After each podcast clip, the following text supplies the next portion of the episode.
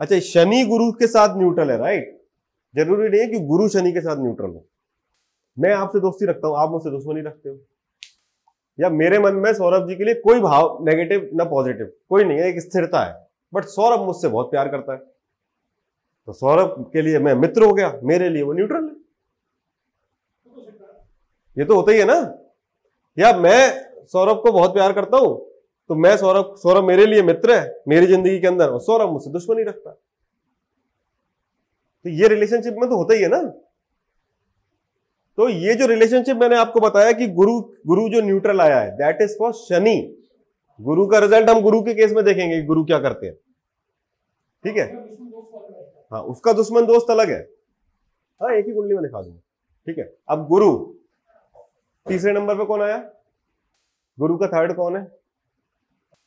शनि, छठा, Shukra, seventh, Budh, tenth, again Budh. ग्यारह मतलब शुक्र। तो शनि, शुक्र और बुध, ये तीन गुरु के शत्रु हैं। ठीक है? अभी आपको डिफरेंस पता लग गया? शनि के लिए गुरु न्यूट्रल है। मतलब कि शनि गुरु के लोगों का बुरा नहीं करता। बट गुरु के लिए शनि? ठीक है? तो मित्र देख लो। मित्र कौन कौन से हैं? दो। तो कहा गया? ये आ गया शनि। तो हुआ ना? हाँ ये शनि के केस में हो रहा है। ठीक है बट गुरु जैसे गुरु और बुद्ध के केस में ऐसा, नहीं होता। हाँ, गुरु और बुद्ध के केस में ऐसा नहीं होता। गुरु और बुद्ध का केस करो चलो। चलो बुद्ध का है? बुद्ध की मूल त्रिकोण राशि कौन सी है? कन्या राशि। ठीक है तो कन्या राशि के दोस्त पकड़ो।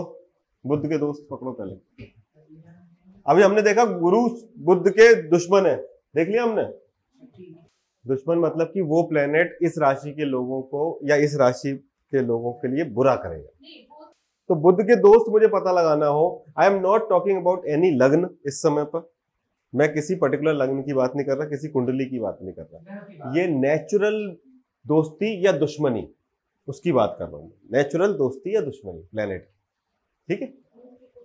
जैसे कि नेचुरल दोस्ती साधु और गुंडे में नेचुरल दुश्मनी है। ठीक है? बट कुछ गुंडे साधुओं के दोस्त होते हैं ना? है ना? तो वो उनका आपस का मामला है। अभी हम नेचुरल की बात कर रहे हैं जो इसको नैसर्गिक मित्रता हिंदी में कहते हैं नैसर्गिक मित्रता या नैसर्गिक शत्रु।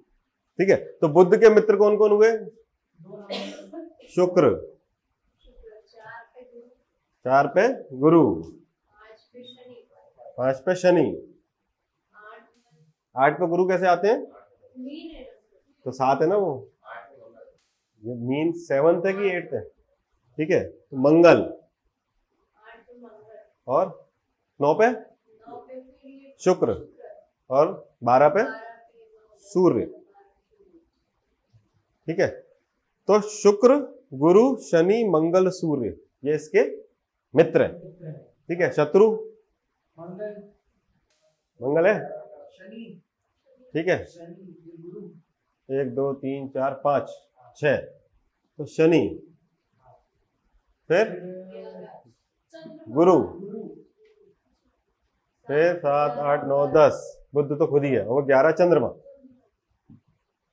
ये शत्रु है। तो ये मंगल कॉमन हो गया। और गुरु? गुरु भी कॉमन है ना? तो बुद्ध जो है, गुरु को न्यूट्रल मानता है। बट गुरु बुद्ध को दुश्मन मानता। अभी हमने गुरु के जब मित्र शत्रु निकाले थे तो हमने देखा था बुद्ध उसका शत्रु आ रहा था। एब्सोल्यूट शत्रु। ठीक है? पर जब हमने बुद्ध के शत्रु और मित्र निकाले तो हमने देखा ये तीन को न्यूट्रल है, बाकी से मित्र है वो। गुरु से वो न्यूट्रल है, जबकि गुरु उसके दुश्मनी रखते हैं। मतलब मैं एकांश से दुश्मनी रखता हूँ बट एकांश मेरे से ना तो दोस्ती रखता, ना दुश्मनी रखता। ठीक ठीक है। मिलने जुलने वाला।